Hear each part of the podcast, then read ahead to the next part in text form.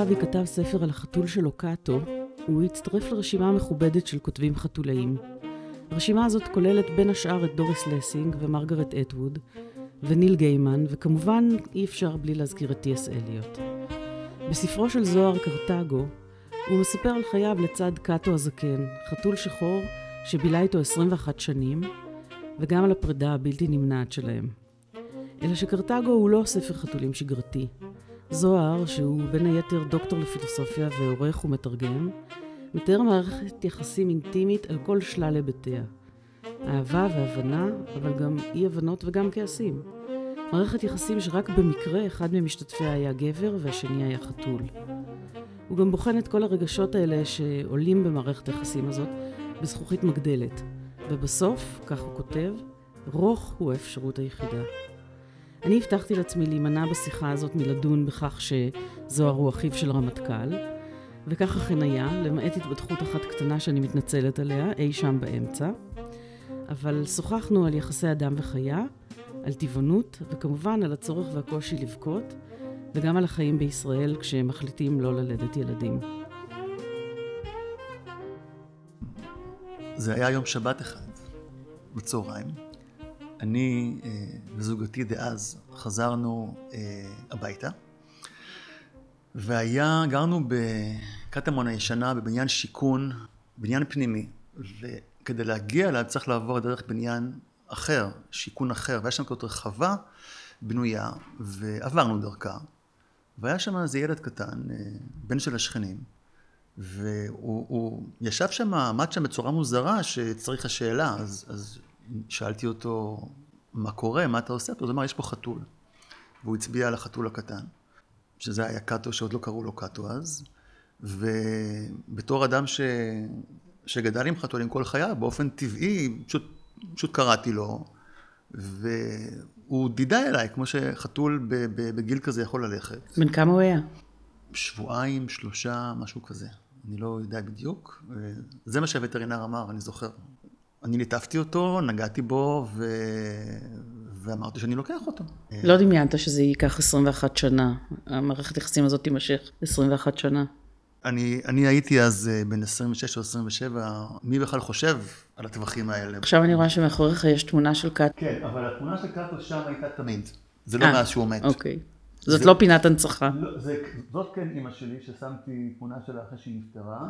כן. אבל קאטו, זו תמונה שצולמה ביום שהתחתנו ב-2005, בבית היה... היא צולמה ביום שיופי ואני התחתנו, צלמת המקצועית צילמה גם אותו, אה, איך לא. אז uh, הגדלנו אותה, ומאז היא איתנו. אז אני לא חשבתי שזה ייקח כל כך הרבה שנים, אבל גם לא חשבתי שלא, זאת אומרת, זו בכלל לא הייתה שאלה שצפה. זה מסוג הדברים שאתה ככה מקבל החלטות כשאתה אדם צעיר, ועושה כל מיני דברים, לפעמים גם מצליחים. זו, זה הסיפור השגרתי של כמעט כל מי שמסתובב לו חתול רחוב בבית. זאת אומרת, אתה אומר, אני, אני רציתי לשמוע את הסיפור, ה, את ה-Origin Story, משום שאתה אומר שזאת בעצם מערכת היחסים הכי ארוכה שהייתה לך בחיים. נכון. מה שאני בעצם רוצה לומר זה שקראתי את הספר ומאוד התרגשתי משום שהוא לא היה ספר אנקדוטות חתוליות.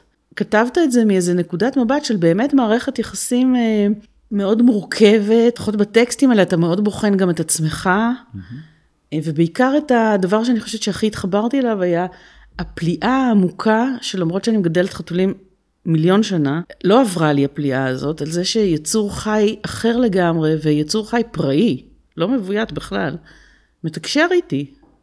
כשאני בתוך מערכת יחסים, אז אני מאוד בטוחה. אני, אני, אני כזה, בין שזה עם אה, חתולים ובין שזה עם אה, בני אדם. כאילו לא פופולרי לומר את זה, אבל אה, להיות בתוך מערכת יחסים לעומק, כמו שאני מתנהל מערכות יחסים, יש בזה גם פן שהוא, שהוא, שהוא סימביוטי.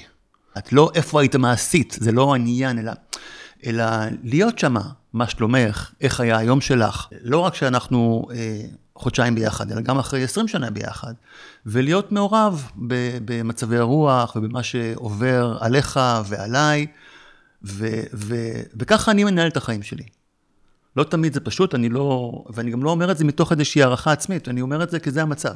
זה, ככה, ככה אני, אה, אני, אני יודע להתנהל באהבה. אני לא עצרתי לחשוב, גם בספר זה מקבל איזשהו ביטוי, אני לא עצרתי לחשוב אה, למה אני כל כך קשור לקאטו, וגם לחתולים האחרים שלי. אם כי זה נכון שאצל קאטו יש, יש משהו אחר. למה אני כל כך אה, דואג להם ו- וערני למה שקורה להם? זה האופן שבו אני יודע לאהוב, זה האופן שבו אני יודע להעניק מעצמי, ואני גם אוהב את זה. אני אוהב את זה. אני, אני, אני, לא, אה, אני לא עובד בזה.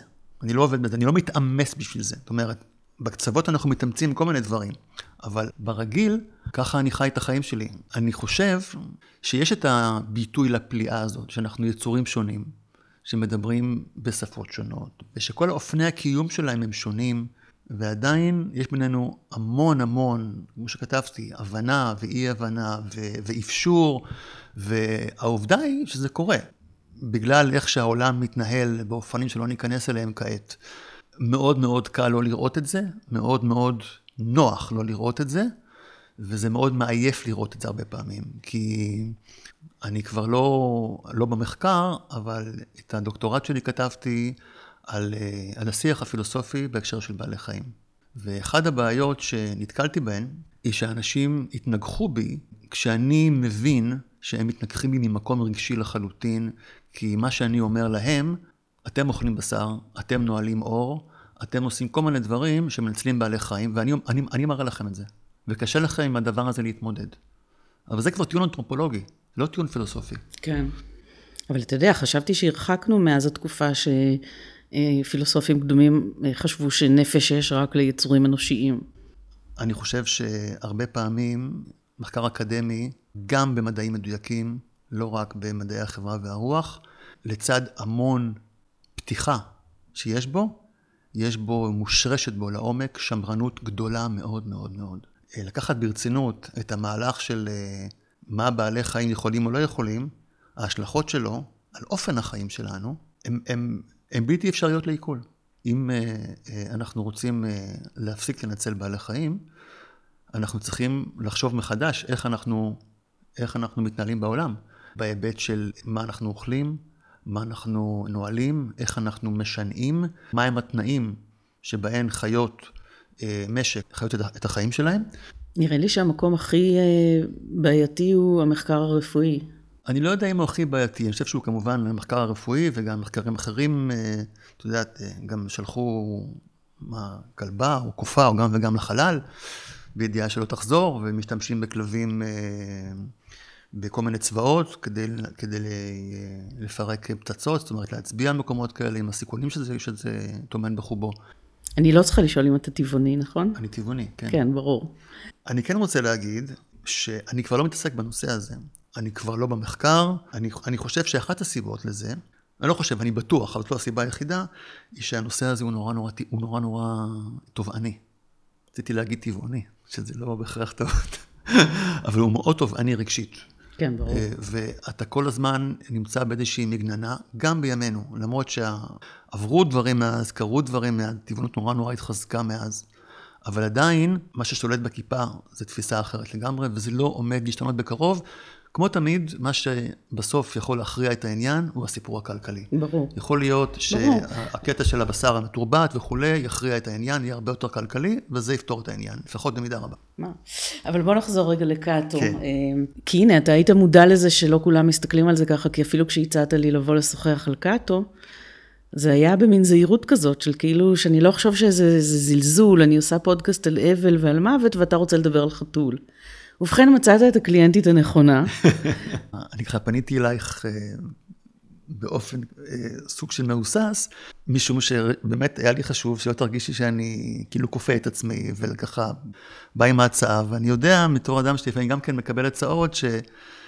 יש את העמדת כוח, אבל גם לסרב צריך כוח. זה, זה כאילו, זה לא פשוט שם. רציתי לאפשר לך את זה, כי לא רציתי להידחף. כן. ו, אבל, זה, אבל זה נכון, את צודקת שגם היה שם את העניין הזה, כן, מה שאמרת. הייתי עם קאטו במערכת יחסים. זה רק מקרי שהוא היה חתול. קאטו נחת עליי כשהייתי בחור צעיר, סטודנט, שחי חיים של אנשים צעירים, את יודעת, לומד, עובד, חי את החיים העצמאיים לראשונה, אמנם כבר חייתי בחו"ל אה, בתור אה, אה, בחור שלא גר בבית וכל זה, אבל ופתאום אתה עובר עיר למקום חדש, מגלה את העולם מחדש בגיל 20 ומשהו, ו... ומתחברת מחדש. היו שם אפשרויות. לאט לאט גילינו זה את זה. אני, אני זוכר שבהתחלה, כשהייתי מלטף אותו, הייתי אחר כך שוטף ידיים. זה שאני הולך לשירותים למשל, שוטף ידיים לפני ואחרי, כאילו, לא מבין ש, שבעצם, אוקיי, הוא חי פה, נכון שהוא חיה, אבל רגע, אני לא עכשיו צריך להיזהר ממנו. אמרת שגדלת עם חתולים. כן. איפה גדלת דרך אגב? גדלתי בקריית ביאליק. גדלתי עם חתולים, וחתולים שאתה, שנמצאים בחוץ, הם לא גרו בתוך הבית, למעט כמה מיוחסים שהיו נכנסים ויוצאים, אבל הם היו חיים, הם חיו בחצר, זה היה בית פרטי. בתקופות צי היו בבית, בחצר, מעל 20 חתולים, היינו מאכילים אותם, ושמות, ועניינים, והייתה חתולה אחת שנכנסה הביתה כל פעם, היא קפצה על הדלת ופתחה אותה. ומאותו רגע, משלב מסוים של אמא שלי נמאס, הדלת הייתה נעולה. פתאום זה היה מעבר לחיים שהדלת נעולה תמיד, אתה בא הביתה, הדלת נעולה. אה, קודם הדלת הייתה פתוחה, אפשר היה להיכנס הביתה, זה היה כזה רגע של מעבר. אני זוכר שאנחנו תהינו, אני ואח שלי, אה, רגע, היא מצליחה לפתוח, היא קופאת, היא מבינה. איך היא מבינה? היא מבינה, היא כנראה מחשבת את זה לעצמה. המחשבות של מה? כן. ופתאום המחשבה של, רגע, איך הדבר הזה קורה? איך ה... כי פתאום זה לא האוטומט, במרכאות, של אה, חתולה נכנסת להיריון, הולדת, מטפלת, מנקה אותם, אלא זה משהו שהוא חורג מזה. Mm-hmm. וחודר על הטריטוריה שלנו כבני אדם. כשחתולים בחצר, אתה נוגע בהם, והיד שלך מלאה, כאילו, עפר וזה, והיא מקבלת את השכבה הזאת, אז אתה רוחץ ידיים, ו... אבל פתאום הרגשתי שאני עושה פה איזושהי פעולת סטריליזציה, וכשמצאתי אותו, מהר מאוד הוא פיתח פטרת מאוד אכזרית. במשך שבועות הייתי, הייתי מורח אותו עם אה, משחה, וגם תמיד לגעת בו היה איזשהו עניין. אז זה גם היה, היה עניין שם, אבל מתישהו הוא יצא מזה. ופתאום אתה מבין שאתה לא נותן ליטוף בשיער לזוגתך ואחר כך הולך לחוץ ידיים. כאילו, זה לא, זה, זה אינטימיות, זה...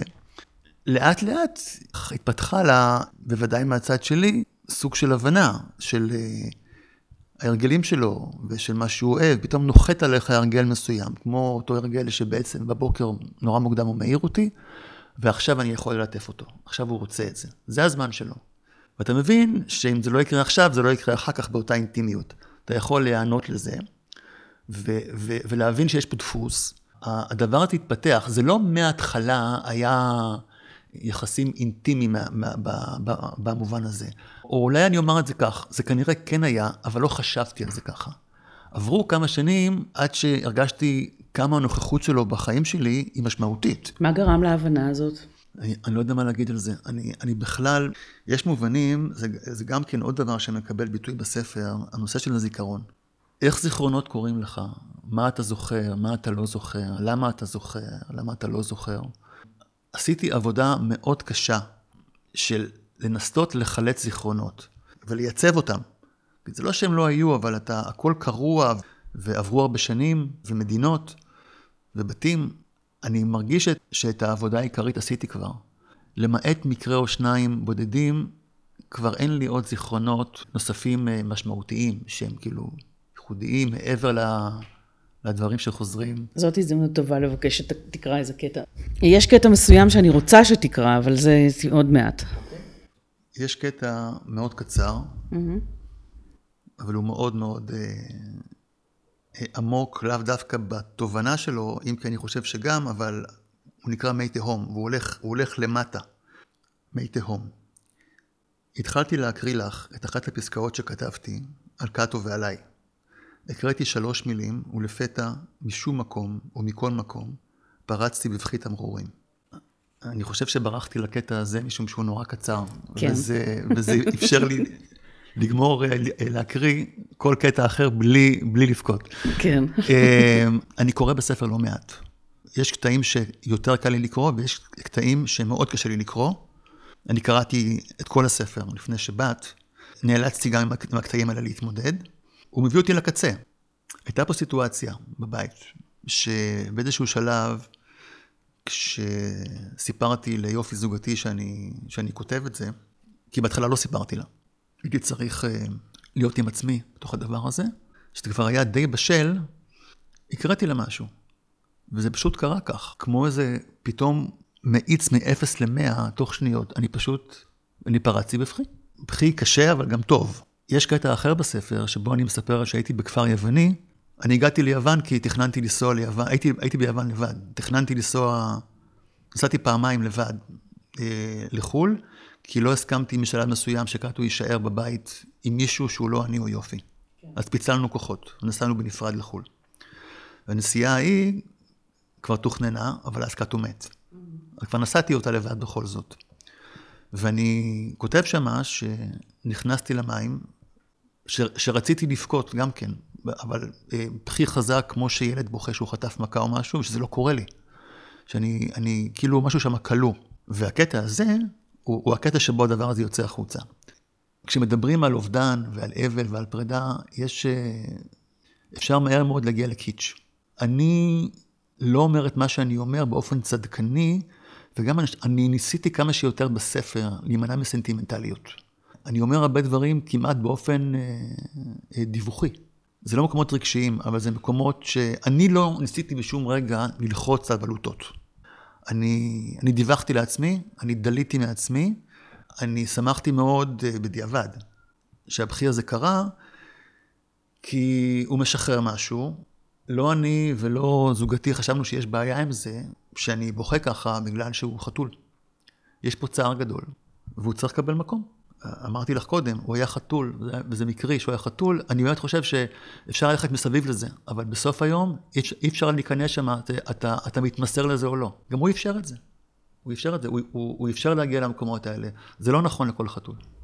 אנחנו מדברים על קאטו אחרי מותו, ובאמת אה, ספר שמתמודד עם האבל שלך.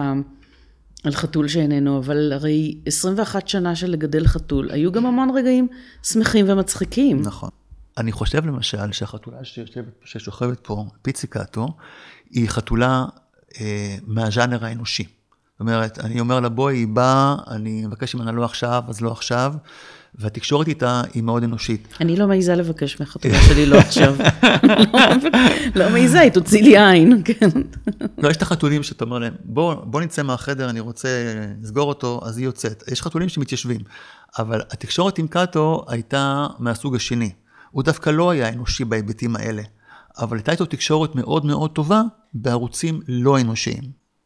שקאטו היה צעיר מאוד, הוא באמת, הוא היה חתול עם אנרגיה בלתי נדלית, בלתי נדלית. אה, הייתי רץ בבית, גם לי הייתה אז הרבה יותר אנרגיה, אה, זה פחות נעים להגיד, אה, רץ בבית עם שרוך או עם חוט או עם חבל או משהו, והוא היה רץ אחריי בכל הבית. הייתי מתיישב על המיטה, מריץ סביבי סרט, והוא היה רץ סביבי בסיבובים.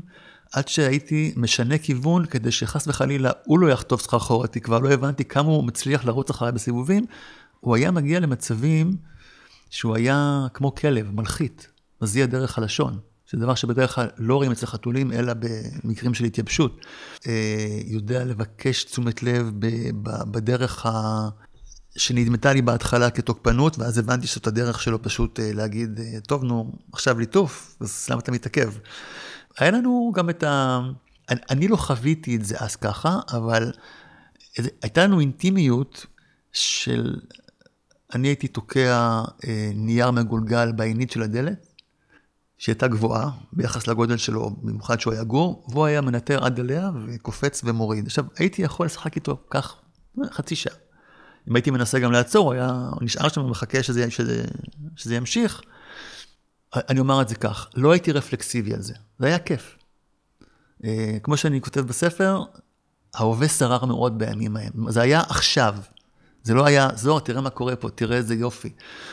זה גם בכלל הייתה תקופה שאתה היית פחות מחזק את עצמך, זה היה פחות מקובל. גם, גם, גם חיזוקים לאחרים וגם חיזוקים כלפי עצמך, להגיד כל הכבוד, איזה יופי, יפה שאתה עושה את זה, זה היה דבר שהוא פחות, הוא, הוא היה פחות בשפה אה, מאשר בימינו. זה פשוט קרה. אני יצאתי משם מאוד מאוד צרוט, מאוד צרוט.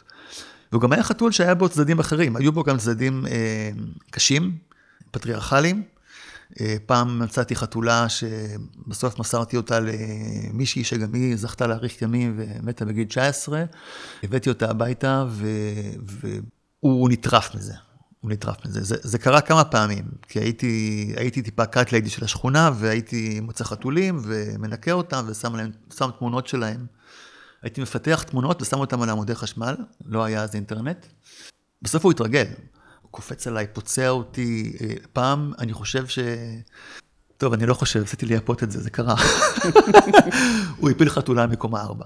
הלכתי למטה, מצאתי אותה, הכל היה בסדר, אבל, אבל הוא... דחף אותה מהמרפסת? הוא, הוא לא דחף אותה באופן, אה, כמו שדוק... לא, לא באופן אה, ש... אני, אני לא יודע איך הוא עשה את זה, אבל זו לא הייתה דחיפה במובן של עופי מפה. הוא כנראה התנפל עליה, נדחקה הצידה ופשוט נפלה, אבל הוא לא חס עליה. גם, גם זה היה בקאטו. זה לא איזה סוג מאוד אה, קיצוני של האנשה מה שעשית עכשיו? אתה מניח שהוא ידע מה עומד, מה יכול לקרות? לא, אני לא מניח את זה. אני אומר, הוא, הוא לא חס עליה במובן הזה של... אה, לא רצה שהיא תהיה שם, בטריטוריה שלו, והוא התנפל עליה. שנייה לא השגחתי, ו- ו- ו- וזה קרה. והוא היה חתול אה, מאוד מאוד פעלתן. יום אחד אני שומע רעש בחדר אמבטיה, קראתי בשמו, לא שמעתי שום תכונה. ידעתי שהוא היה באמבטיה, הבנתי שהוא נפל למטה, הוא כנראה ראה איזשהו יונה או משהו, וניסה לתפוס אותו ונפל למטה. לא ראיתי אותו, זה היה גבוה. איזה קומה? קומה רביעית, אבל זה היה קצת פחות, זה היה בניין לא על עמודים, ומאחור זה היה טיפה יותר גבוה. איך שזה היה בנוי, בגלל האדמה. אבל הסתכלתי על הקיר, וראיתי סימני שריטה על הקיר. אז הבנתי שהוא למטה, הוא היה, הלכתי, הוא היה שם, הוא היה בהלם, עבר מימד דרך חור שחור. הצלחתי לקחת אותו על הידיים משם עד הבית, זה היה כזה לעקוף את כל השיחים בדרך של כמה דקות. לא דבר טריוויאלי לעשות עם החתול הזה. ככה על הידיים באופן הזה. עם מרבית החתולים לא, מרבית כן, החתולים. כן, זה היה מאוד לא פשוט, והוא היה, לגמרי אפשר את זה, הוא היה בהלם, לא, הוא לא שבר כלום. הוא היה חתול מצחיק, הוא היה חתול משמח, ואני מודה שבזמן אמת, הרבה דברים שהוא עשה בחמידות, או, או בדרך שלו, תמיד בדרך שלו, לא תמיד ידעתי לתת להם פרשנות אה, הוגנת. לפעמים זה פשוט עצבן אותי. עצבן אותי שהוא עכשיו אה, בפיל פה, עושה שם. עם ההתבגרות שלי ו- ותהליכים שעוברים עליך, פתאום אתה מסתכל על משהו ואתה אומר, אוקיי, בוא תעצור את זה בזמן, או, או שזה כבר קרה, אז זה כבר קרה, מה עכשיו תעשה? אז אני גם אומר בספר, היו, אני עם החייתי, הוא עם עמיהו החייתי שלו, ואני עם עמיהו החייתי שלי. והיו צעקות והיו ריבים. תראה, אני יודעת מניסיון שלגדל חתולים זה הרבה מאוד, זה לשאוב כל הזמן שערות של חתולים, זה בכל, כל אין רהיט שלא נקרע, נתלש וזה. אני, אני עם הלכלוך אה, חי די בקלות, והאמת היא שבכלל, אני למדתי, יש פה קורסאות שעברו ריפוד מחדש, אז אני, אני למדתי לקבל את זה. יש אה, סימנים אה, של ציפורניים על הכורסאות, והווילונות, הווילונות אה, לגמרי הרוסים, וזה בסדר, אני חי עם זה בשלום. אני, אני, אני גם חי עם זה בשלום, ואני גם נהנה מעצמי שאני חי עם זה בשלום. זה נורא משחרר, זה נורא משחרר. תשמע, כשנכנסתי, הראיתי לך כמה שריטות יש לי על כן. הידיים, אז אני התחלתי לקרוא לזה מדליות. כן, יש, יש משהו, פתאום יש לך שריטה, אם זה במקום הנכון, זה לא מפר את הסדר מדי, זה מפר אותו קצת, זה מתרפא. אני אומר לעצמי, תראה איזה יופי, הגוף שלך עובד, הוא מתרפא, תראה, הנה יש פה גלד, הנה הוא נעלם לגמרי. זה קרה מאוד, זה קרה לי מאוד, יחד עם, עם ההזדקנות של קאטו, וזה קורה לי יותר ויותר, שאני נורא נורא משחרר בקטעים האלה. אני גם יכול להסביר את זה במונחי עלות תועלת. כן. זה הרבה יותר נוח ככה. זה עולה לך הרבה פחות, לשחרר. אני לא חושב שאני עושה את זה רק בגלל זה, אני, אבל אני חושב שיש המון כוח ב, בלוותר, יש המון אה, כוח בלקחת משהו שפעם היית מתעצבן עליו, ועכשיו אתה פחות, או בכלל לא. אני כן חושב שזה קשור גם להתבגרות, אבל, אבל שזה גם קשור לסוף. כי התבגרות היא, היא, היא, היא מובילה אותך לקראת הסוף. במובנים הרלוונטיים, החיים קצרים. ואני באמת אה, רוצה אה, להתעכב ולהתעצבן גם, שגם זה חשוב לפעמים, על מה שבאמת חשוב לי. אה, לא שאני תמיד מציית לכלל הזה, אבל זה כן בא לי הרבה יותר בקלות מאשר פעם, וזה נכון גם, בוודאי ליחסים שלי עם קאטו, אבל, וליחסים שלי עם זוגתי, ו...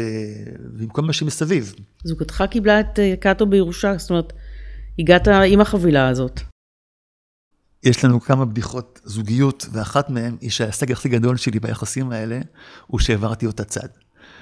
היה רגע ביחסים שעמדנו לגור ביחד, היא אמרה, אולי אפשר בלי קאטו, ואני אמרתי לה שזה הולך ביחד. זאת אומרת, זה כאילו, או שזה שנינו, או שזה אף אחד, זה לא היה איום אמיתי, כי לא חשבתי שזה באמת הולך לשם, אבל זה היה איום, אה, איום חמוד כזה. אה, ו, ו... וההישג הזה הוא יותר מרשים, בהתחשב ברעיון שלא גידלת את קאטו לבד, זאת אומרת, תמיד היו עוד חתולים, אני מבינה. מה שקרה זה שביום הראשון היא אמרה, אבל לא בחדר שינה. עכשיו, הוא, אין, אין מצב שהוא לא בחדר שינה, ברור שהוא בחדר שינה. אז היא אמרה, אבל לא על המיטה. עכשיו, ברור שהוא על המיטה. כשמאמצים חתול, חותמים איתו חוזה, כן. ובאותיות הקטנות כתוב שהוא מתחייב לישון איתך במיטה. נכון, אבל, אבל היא הגיעה ממקום אחר. היא, היא, היא לא נגד חיות, היא לא, אה, לא אוהבת חיות, זה פשוט דבר שהיא מעידה על עצמה, שהוא היה שקוף לה. אני חושב שכבר בערב הראשון, שקאטו ישב עליי, שהיינו במיטה, היא אמרה, למה הוא עליך ולא עליי? אז היא ממש עברה צד, אמנם אני החתולאי הראשי בבית, אבל למשל, כשהבאנו את החתול השני, זה היה רעיון שלה, היינו באיזה חצר, אה, החלפנו בתים עם אנשים, והיה שם בחצר אה, חתול שהם אמרו, אנחנו לא רוצים אותו, תנו לו להיכנס הביתה, ופתאום אה, היא אמרה, אולי ניקח אותו. ולקחתם? כן, זה החתול הג'ינג'י. פרנק. פרנק, זאפה, שעדיין לא בא להגיד שלום, אבל הוא יבוא. אני רוצה אוקיי. שתקריא לי איזשהו קטע שקשור לעלומיו של קאטו. אז אני אקריא קטע שנקרא אה, קאטו הצעיר 4. 4, כי יש אה, חמישה קטעים שנקראים קאטו הצעיר. אני לא אקריא את כולו. באחד מימי הקיץ מצאתי אותו יושב בכיור שבחדר הרחצה, וביום אחר באמבט עצמו. מקרר את גופו. החמידות שלו שבתה אותי, והשובבות שלו נקרעה בכל מקום. מספרים לי שהייתי שובב גדול כשהייתי קטן, אבל בניגוד לקאטו, בתמונות שלי כילד לא רואים את זה עליי. הגעתי לעבודה מוקדם בבוקר. בין הקפה לשירותים נזכרתי בנו. אני סטודנט, קורא לקראת השיעור, הוא חתול שפרץ לחיי. יושב לידי, על השולחן, חתול פחם, מביט לי בעיניים, לא היה מותר לנעוץ מבט. כמו שאף אחד לא הביט בהן עד אז. מניח את ראשו עליי, משתובב איתי, וגם מבקש מגע. הזיכרון הזה העלה בי חיוך ותנועות שפתיים נמרצות. ואז הגיח זיכרון תלת-ממדי. החדר, השולחן, המחשב השולחני, וגם מדפי העץ שעליהם נעצתי תמונות קטנות שגזרתי מעיתון. ג'ייניס ג'ופלין וגם פני הפסל של אריסטו מחוברים לגוף של גבר בן ימינו, לבוש חולצה מכופתרת ומכנסיים. חיים של צעירים. את אמרת uh, בהתחלה שיש uh, גם בספר המון רפלקסיה עליי. והאמת, אני שמח שאמרת את זה, משום שלצד uh, המון תגובות חיוביות, באמת, אין לי, אני, זה, זה נפלא שאני מקבל על הספר, יש לפעמים אה, תגובות על החתוליות של הספר, וזה נכון. הספר הזה הוא ספר שציר אדיר בו הוא כמובן החתול, אבל יש ציר יותר משמעותי, ואגב, זו הסיבה שאני במקור לא רציתי דמות של חתול על העטיפה, ובסוף דודי בן הראש, שהייתה איתו אה, התכתבות התמסרות אה, על כמה הצעות, בסוף הייתה ההצעה הזו של החתול האבסטרקטי, סוג של אבסטרקציה שהיא, שהיא, שהיא מאפשרת יותר. אני חושב שגם השם של הספר, שניתן לו בלי קשר לשיווק שלו, נאמר את זה כך, אה, עושה פה עבודה. אנחנו תכף נדון בהרחבה. אוקיי. בשם, כי יש לי על זה שאלה, אבל בסדר. התחלת לומר... אז, אז אה, הציר המרכזי בספר זה, זה שרטוט מחדש אני מדמה את זה קצת לחוקר במשטרה שנועץ על הלוח השם, את כל ההשתלשלות, מה קרה פה, מה קרה שם, איך, איך מטפלים בזה. אני לא ניסיתי אבל לפענח משהו, ניסיתי לפרוס את המפה כדי להיות יותר מהודק במה קרה פה.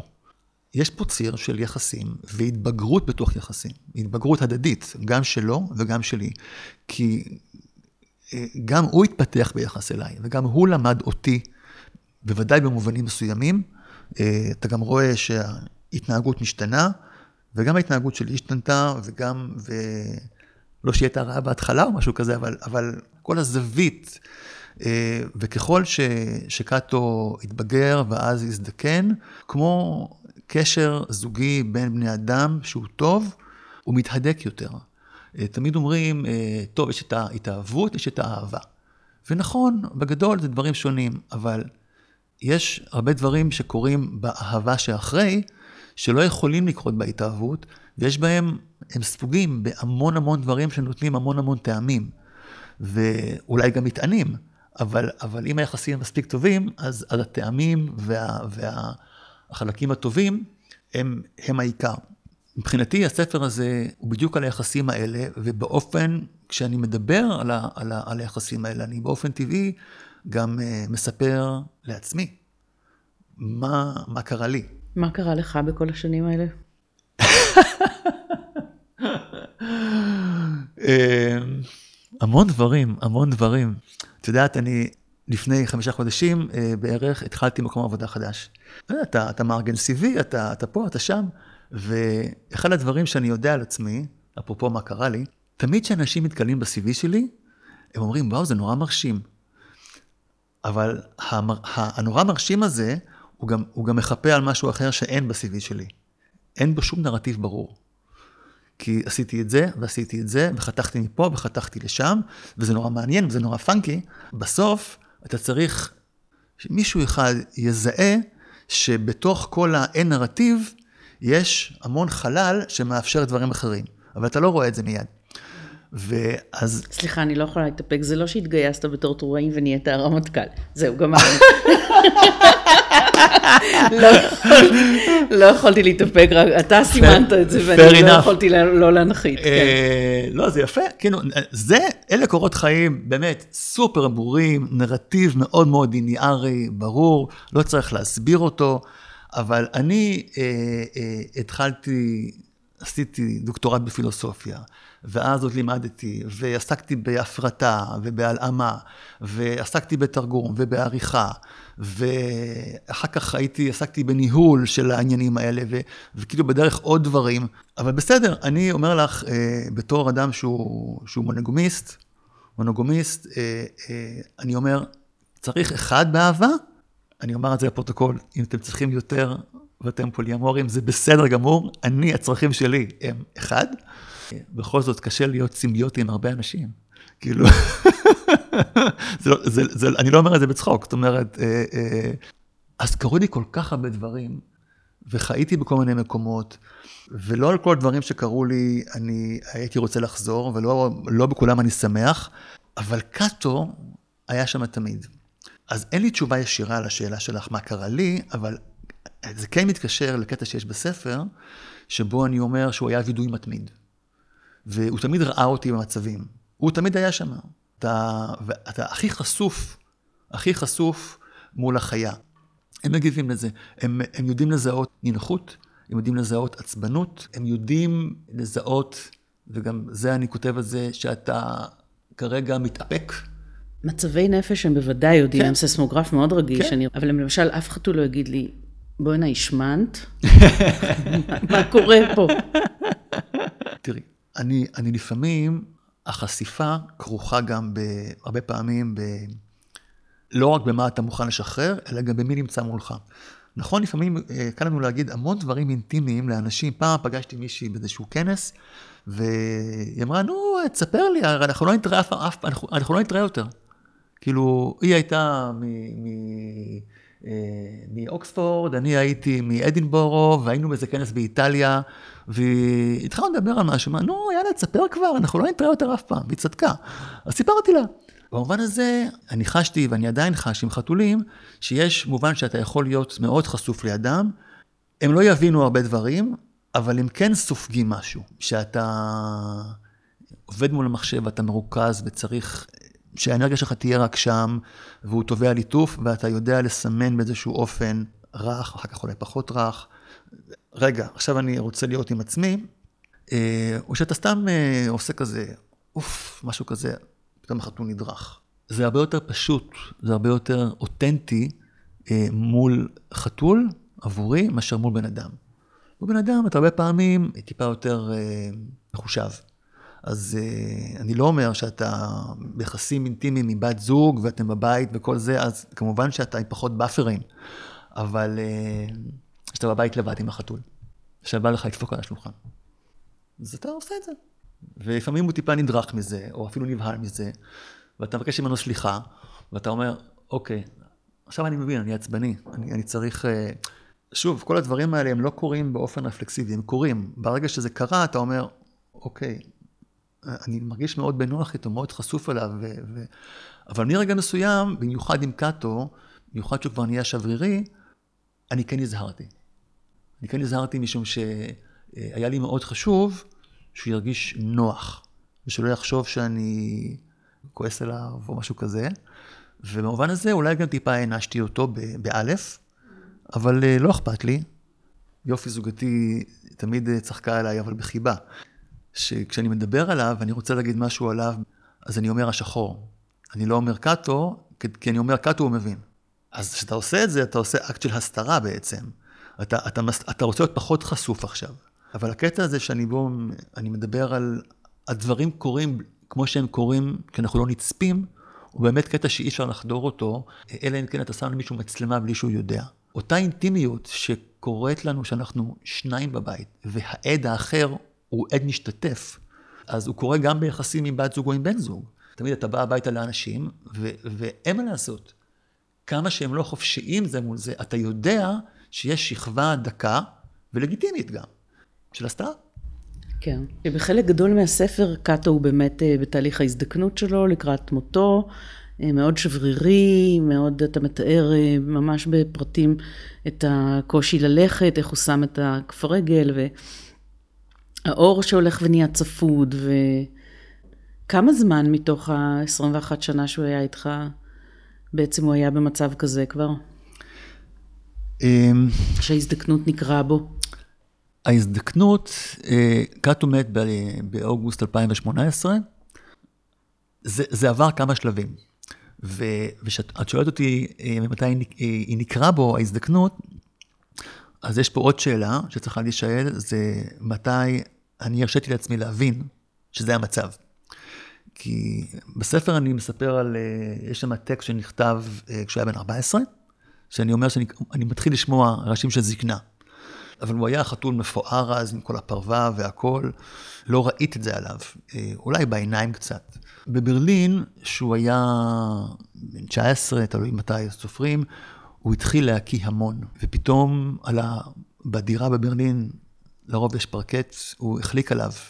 שם נחתה עליי ההבנה שיש פה מצב חדש. אפילו חששתי שלא נצליח לחזור איתו לארץ, גם, גם, גם את זה אני כותב. אבל אז חזרנו לארץ, והוא מיד הרגיש יותר בנוח. כמוך. אה, כן, נכון. הוא טיפה התעורר, אבל, אבל אז שמתי לב שהוא מאוד מאוד מרזה. זה כבר קרה לו פעם, אבל אתה קורה. אני פשוט ראיתי שהוא מאוד מאוד רזה, לא מעלה במשקל, אה, כוח חיות, באמת חייתי. רוצה לאכול, רוצה עוד לאכול, ערני, אבל uh, הגוף, uh, הגוף מדבר uh, בשפה אחרת. אז אני חושב שבשנה האחרונה לחייו זה היה מאוד על השולחן, מאוד מאוד ברור. בחודשים האחרונים הוא איבד, ממש כבר, היה לו כבר קרחת בקצה הזנב. זה היה מאוד מאוד ברור שהחתול, הוא פשוט חתול זקן. אבל בשום שלב, עד הרגעים, עד הימים האחרונים, הוא לא היה סיעודי. הוא, הוא היה חתול תפקודי. זאת אומרת, הוא, הוא נכנס לארגז, יצא מהארגז, רצה אוכל, טיפה פיתח התנהגויות של זקנה, אבל, אבל הוא היה... הוא, הוא התנהג כמו, כמו חתול, יותר לאט, יותר כבד. אנחנו היינו מאוד מאוד בתוך זה. וכשאתה בתוך משהו, אתה, אתה רואה המון דברים ואתה לא רואה דברים אחרים. וכמו שאני כותב באחד, ה, באחד הפרקים בספר, שיום אחד ראיתי, הסתכלתי בסרט שלו, שהוא ישב פה במטבח ומתעורר כשאני, כשאני קורא לו, ופתאום לראות את זה מבחוץ, אחרי חודשים שאני מסתכל על זה, פתאום ראיתי כמה הוא נראה זקן. אז יש פה גם את השכבה של ההכרה ושל ההפנמה. מסתבר שגם כשכבר הפנמתי את זה, אז בעיני רוחי הוא עדיין היה נראה יותר טוב מאיך שהוא היה אולי באמת. ושאלת את עצמך מתי יגיע השלב שבו אני אצטרך להרדים אותו? כן. ה-Q שלי העתידי היה כשהוא יפסיק אה, להיות מסוגל אה, לעשות פיפי קקי לבד ולאכול. אבל כל זמן שהוא מתנהל באופנים שהוא יודע להיות, לבקש, לממש את הצרכים שלו, אמרתי, זה מספיק. והוא באמת, עם כוח החיות שלו, לא ברור לי איך, אבל הוא הצליח. עכשיו, באמת, מה שקרה זה ש... וקרה לו פעם אחת קודם, שהוא הפסיק ללכת. בפעם הראשונה הוא הצליח מתישהו לקום על הרגליים, ובפעם האחרונה הוא יום אחד לא, לא הצליח לקום. חוץ מבאותו יום אחרון, שפתאום הוא כן הצליח לקפוץ מפה וללכת עד לכאן, וכשהייתי מנסה להעמיד אותו על הרגליים, הוא, הוא, לא, הוא לא היה, אבל הוא קרס שוב פעם. היו כמה ימים שנתתי לזה לראות מה קורה עם זה, גם לא רציתי לחתוך את זה מיד, רציתי לתת זמן לכולנו, אין מה למהר. אתה מתאר יחסים מאוד חושניים איתו, דרך אגב. נכון. אתה שלחת לי איזה סרטון עם, אה, של, של חיים פיציקטו, שגם שם מתחילים להתפתח יחסים מאוד חושניים, ולא הופתעתי שכתבת שיופי טוענת שאתה בזוגיות, אתה בפיציקטו. אה, לא, אבל זה מאוד התרשמתי, כי אתה מתאר את אה, כמה אתה אוהב את הריח של הפרווה שלו אחרי שהוא מתלקק, זה קשה להסביר את זה לאנשים שאין להם יחסים כאלה אינטימיים עם חיה, בוא נודה שזה חיה. כן. person, אבל חיה. אבל ספר לי למה הוא היה כזה דומיננטי. אז רגע, לא היה ביניכם מאבק של אה, מי הזכר אלפא בבית? אה, ממש לא, כי אני לא זכר אלפא. אז, אז אה, אין בעיה. אז אני, מה שרציתי לשאול זה למה קראת לספר קרתגו? כי קאטו הזקן הרי היה ידוע שהוא סיים כל נאום, וחוץ מזה צריך להחריב את קרתגו. השם של הספר קרתגו מעבר למשחק מילים, השם קוד קרתגו, אין מאחוריו משהו אחד, זה זה, אין. זה כן סדרה של דברים, אולי אפילו המילה דברים היא מילה שהיא יותר מדי מדויקת, של uh, תחושות, מחשבות, פחדים, רגעים שיושבים עלינו, ו- וחלקם uh, באים והולכים, וחלקם uh, מתיישבים עלינו. החיים עוברים, ואנחנו, אה, זה כמו כאב, מתרגלים אליו. כאב עד סף מסוים, אתה, אתה, אתה מתרגל אליו. וקאטו היה חתול דומיננטי, הוא היה חתול אינטנסיבי, בוודאי בשנים האחרונות, והוא לקח המון המון מקום. אני לא אומר את זה בתלונה, אם כי זה לא היה פשוט, זה כן לקח את המקום שזה לקח. אבל לפי הכתיבה שלך הוא גם ייצר בך הרבה מאוד רוך. כן, אני אחבר את זה למשהו שרציתי לשאול קודם, על uh, שאני מגיע הביתה ומחנה ומחכה רגע. בדומה לאנשים זקנים שמגיעים למצב מסוים, שהרצונות הופכים לצרכים, והרבה פעמים הצרכים נהיים מיידיים, וכשהם צריכים משהו, הם צריכים משהו, ואז הם מתכנסים בחזרה. הייתה המון תובענות בהיבט הזה. לא תמיד קל לספק את, ה, את, ה, את השירות הזה. למדתי שאני צריך להגיע הביתה מוכן, כי הייתי מסיים יום עבודה, ו- והייתה פה עוד התמודדות. היה לפעמים יותר קל בעבודה, משום שבעבודה זה רחוק. אתה עסוק, אתה לא חושב על זה, אתה, זה לא מול העיניים שלך כל הזמן. כי מצד אחד החתול היה חי, ו- ו- ושמחתי שהוא חי, ומצד שני, אתה רואה מול עיניך את הסוף. וזה כמו מודעה גדולה מול העיניים כל הזמן, גם אתה תגיע לשם. גם לך זה יקרה.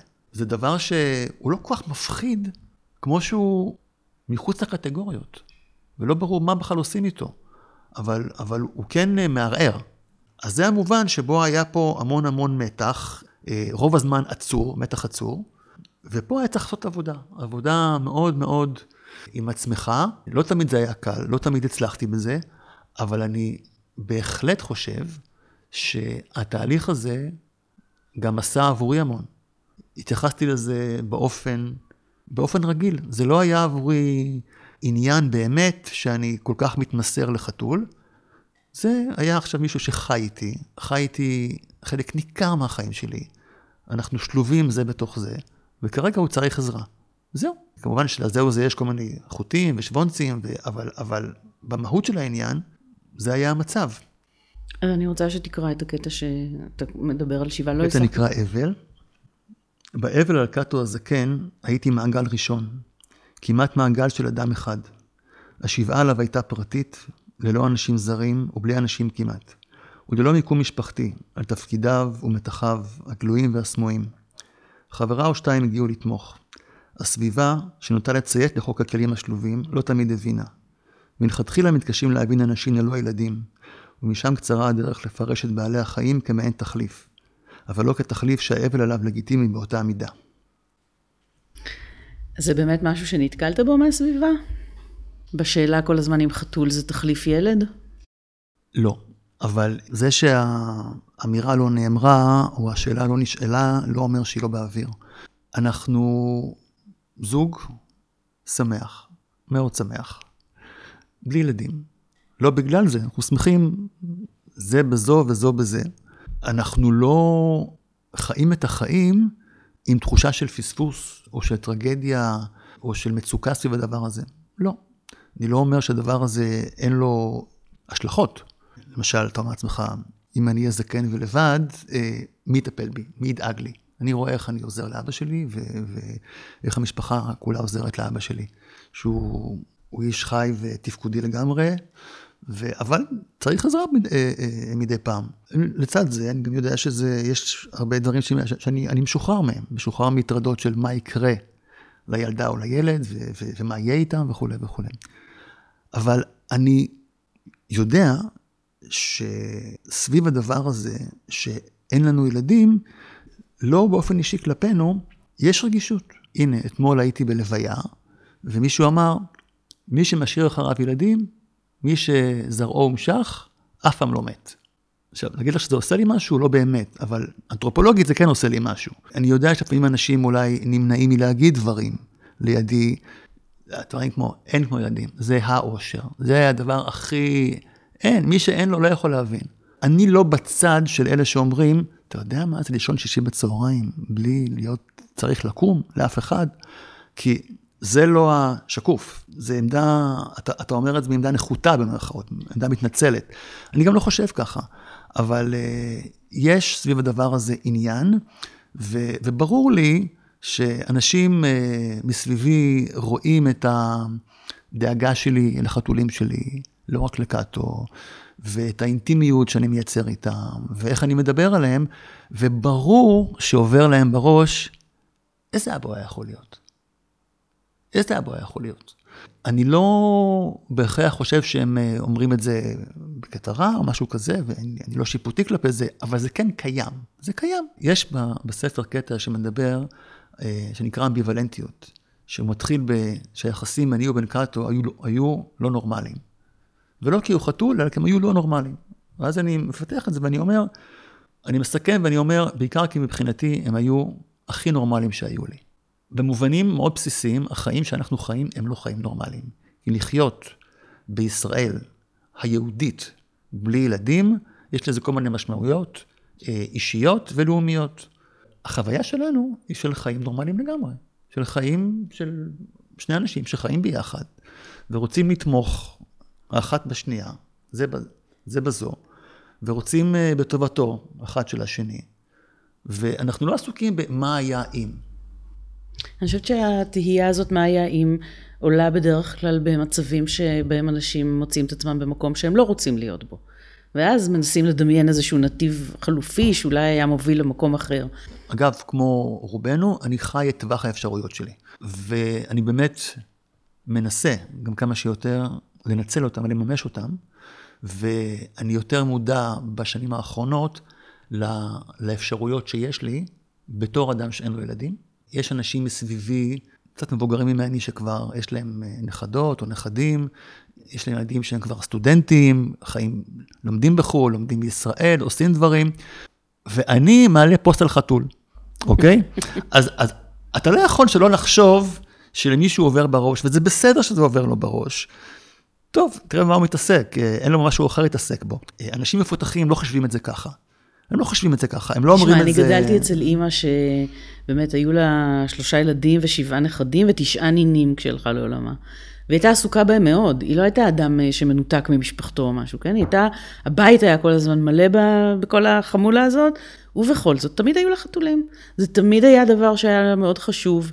אני זוכרת אמירות שלה, כמו, כשיש חתול בבית, הבית אף פעם לא ריק. זאת אומרת, כל מה שאמרת, אני מחבק בשתי ידיים. אין לי צורך, לא אישי וגם לא בספר, לשכנע מישהו בדבר הזה. האמירה לילדים פה היא אמירה, גם היא אמירה כמעט רק דיווחית. יש דברים שאתה, אני חוזר חזרה לשאלה המקורית שלך. אני לא חושב שאי פעם מישהו דיבר איתי ישירות ופתח איתי אה, את הדבר הזה של חתולים במקום ילדים. כן אמר לי פעם מישהו, כבר אין לך ילדים, אתה צריך להיות תקוע בבית עם חתול, כי פרנק הוא סוכרתי, אז מזריקים לו פעמיים ביום, אז זה, זה כאילו פרוצדורה, זה לא, אתה לא חופשי באמת, אתה צריך לדאוג לזה. אבל אני יודע שהדבר הזה נמצא באוויר. אני, אני באמת חושב שאנשים חושבים שיכולנו להיות הורים מאוד מאוד טובים. וזה בסדר, אנחנו לא מתכחשים לזה, שיש כאן מורכבות. אני חושב שגם להיות הורה זאת מורכבות מאוד מאוד גדולה. היום להיות זוג סטרייטים, בלי ילדים, במידה רבה מתוך בחירה, לא מתוך אג'נדה, אבל מתוך בחירה בסוף היום, זה דבר חריג. דבר חריג. אוקיי. Okay. שני דברים שאני רוצה להגיד. למיקרופון, אה, אחד אני זוכר משהו, והשני... ברוך הבא לגיל 50, כן? כן, כן. לא, זה לא גיל 50 רק, זה גם ההתרגשות. יש, יש פה, את יודעת, אני, אני כבר אמרתי את זה פעם, יותר מפעם אחת. אה, התהליך כתיבה של הספר הזה לא התחיל כהחלטה שאני כותב ספר. אני כתבתי לאורך השנים על קאטו, אבל ככל שהשנים נקפו, אני כתבתי, כתבתי במחברת ליד המיטה, כתבתי בקובץ וורד, כתבתי במייל. פשוט הייתי שולח לעצמי מיילים, שומר אותם כדרפטים עם השם קוד קאטו, שיהיה קל למצוא אותם, וכתבתי הרבה בהקלטות, בדרך לעבודה, בדרך חזרה מהעבודה. אני מנסה לפענח את זה בדיעבד, ואני חושב שזה לא טריוויאלי שאת כל המחשבות האלה אני פיזרתי. פיזרתי, אני די מסודר, מאוד מסודר. יש שיאמרו, בזיקה ל-OCD. במובנים מסוימים. והתשובה שאני נותן לעצמי, היא שהייתי צריך לפזר את הכאב. שהייתי צריך שהוא יהיה לא במקום אחד. הספר הזה נולד, אני מתישהו החלטתי שאני רוצה למען הסדר הטוב, שאני אני, אני חייב איזשהו closure, אני רוצה שהחומרים האלה לא ילכו לאיבוד. והתחלתי לשכתב את ההקלטות, לשים את הכל, את כל החלקים, ממש בפתקים, ליטרלי, ואת הכל בקובץ אחד. וכשהתחלתי לסדר את זה, פתאום שם קרה משהו. אני לא זוכר בדיוק מתי, אני לא זוכר בדיוק איך. פתאום היה רגע שהבנתי שאני עושה עם זה משהו. עכשיו, הייתי רחוק מרחק אדיר מהמקום של לפרסם, של כאילו, אמרתי, אני, עכשיו אני כותב את זה כספר, אחר כך נגיע לגשר של איך נפרסם את זה, כי אני זר לעולם הזה. אני זוכר ש... שמתישהו כתבתי למישהי, זו מטאפורה שצצה לי כששלחתי לה את, ה, את הספר, אמרתי לה, אני צריך לפרסם אותו, כי אני מרגיש שכל זמן ש, שזה לא קורה, יש כאילו עוד, עוד תהליך, אני צריך עכשיו כאילו להוציא את זה ממני החוצה. אמרתי לה, הספר הזה מנסה לאחות מחדש שברי מראה, וכל זמן שהוא לא בחוץ, אני הולך על הזכוכיות. המטאפורה של ראי אה, היא לא מקרית פה, משום שאני גם מסתכל על עצמי בספר הזה. והיה איזה רגע שבאמת הייתי חייב, חייב לשחרר את זה לעולם, ומאז שהספר הזה יצא, קרו לי הרבה דברים סביבו, מעניינים וחדשים. אני באמת, יש איזושהי תחושה לפעמים שאני אומר לעצמי, קאטו, תראה מה השגנו ביחד, ביחד עשינו את זה. כאילו, בינתיים הספר בחוץ כבר זמן מה, ואני מקבל תגובות אה, מאוד מאוד טובות. וזה נורא מרגש, ולפעמים לא קל להכיל את זה. לפעמים זה, אני מקבל תגובות טובות, ואני יודע שאני אמור להתרגש מהן, ואני מרגיש, אני, אני שם אותן, אני, אני שולח אותן לעצמי למייל, מתייג אותן. אין לי בעיה להיות שמח, אבל לפעמים יש פה עוד עניין של, הספר הוא ספר כבד. הוא לא רק כבד, אבל הוא כבד. יש בי כן צד קטן שלא רוצה לשמוח, כי כאילו מרגיש שאני מנצל את קאטו. עושה עליו קופה. כן, זה משהו קטן כזה. אני יודע שזה לא רציונלי, אני יודע שזה... אבל אני כן חושב שהדבר הזה, זה בורג שמוברג טיפה חזק מדי, זה לא בהכרח רע אגב. אני חייבת בשלב זה לתבוע את עלבונם של החתולים האחרים שמוזכרים בספר, שהם mm-hmm. לא מוזכרים בשמם. כן, אני, באחת הגרסאות, ברוב הגרסאות, כן עשיתי מדי פעם שינויים רוחביים בספר, ובאחד השינויים הבנתי שנורא מציק לי שהם מופיעים בשמם, כי זה היה נראה לי לוקח את זה למקום פחות רלוונטי, והמטאפ... גם זוגתך מוזכרת נכון, רק באמצעות נכון. פנייה קטנה של כל מיני רגעים אינטימיים, אבל נכון. אין שם ואין באמת... אה, נכון, נכון, כי, כי הספר הזה באמת הוא עליי ועליו. הדבר הזה באמת לא עומד בינינו, היא גם כן אה, אדם מאוד מאוד מאפשר. רגע, ו- אבל לא, סליחה, בנקודה הזאת אני חייבת לברר איתך עוד דבר אחד. אה, אתה כתבת ש... שאם קאטו היה מלוהק לקץ, למחזמר קץ, צריך היה לשחק אותו אלן ריקמן. נכון. את מכירה את זה שבסרטים מצוירים צובעים משהו בצבע ומסביב יש שחור לבן. המטאפורה שאני עבדתי איתה זה שמי שבצבע פה זה אני וקאטו. אני, אה, אני גם מאוד אוהב את אלן ריקמן. יש אפילו לדעתי ביוטיוב קטעים שלו שהוא היה מאוד מאוד צעיר, כאילו ממש אחרי בית ספר למשחק, טיפוס מאוד ייחודי. כמו קאטו, דומיננטי מאוד, ויש באלן ריקמן, רואים את זה הכי חזק, אבל גם באופן הכי אה, פחות מעניין, בהארי פוטר, הצד האפל.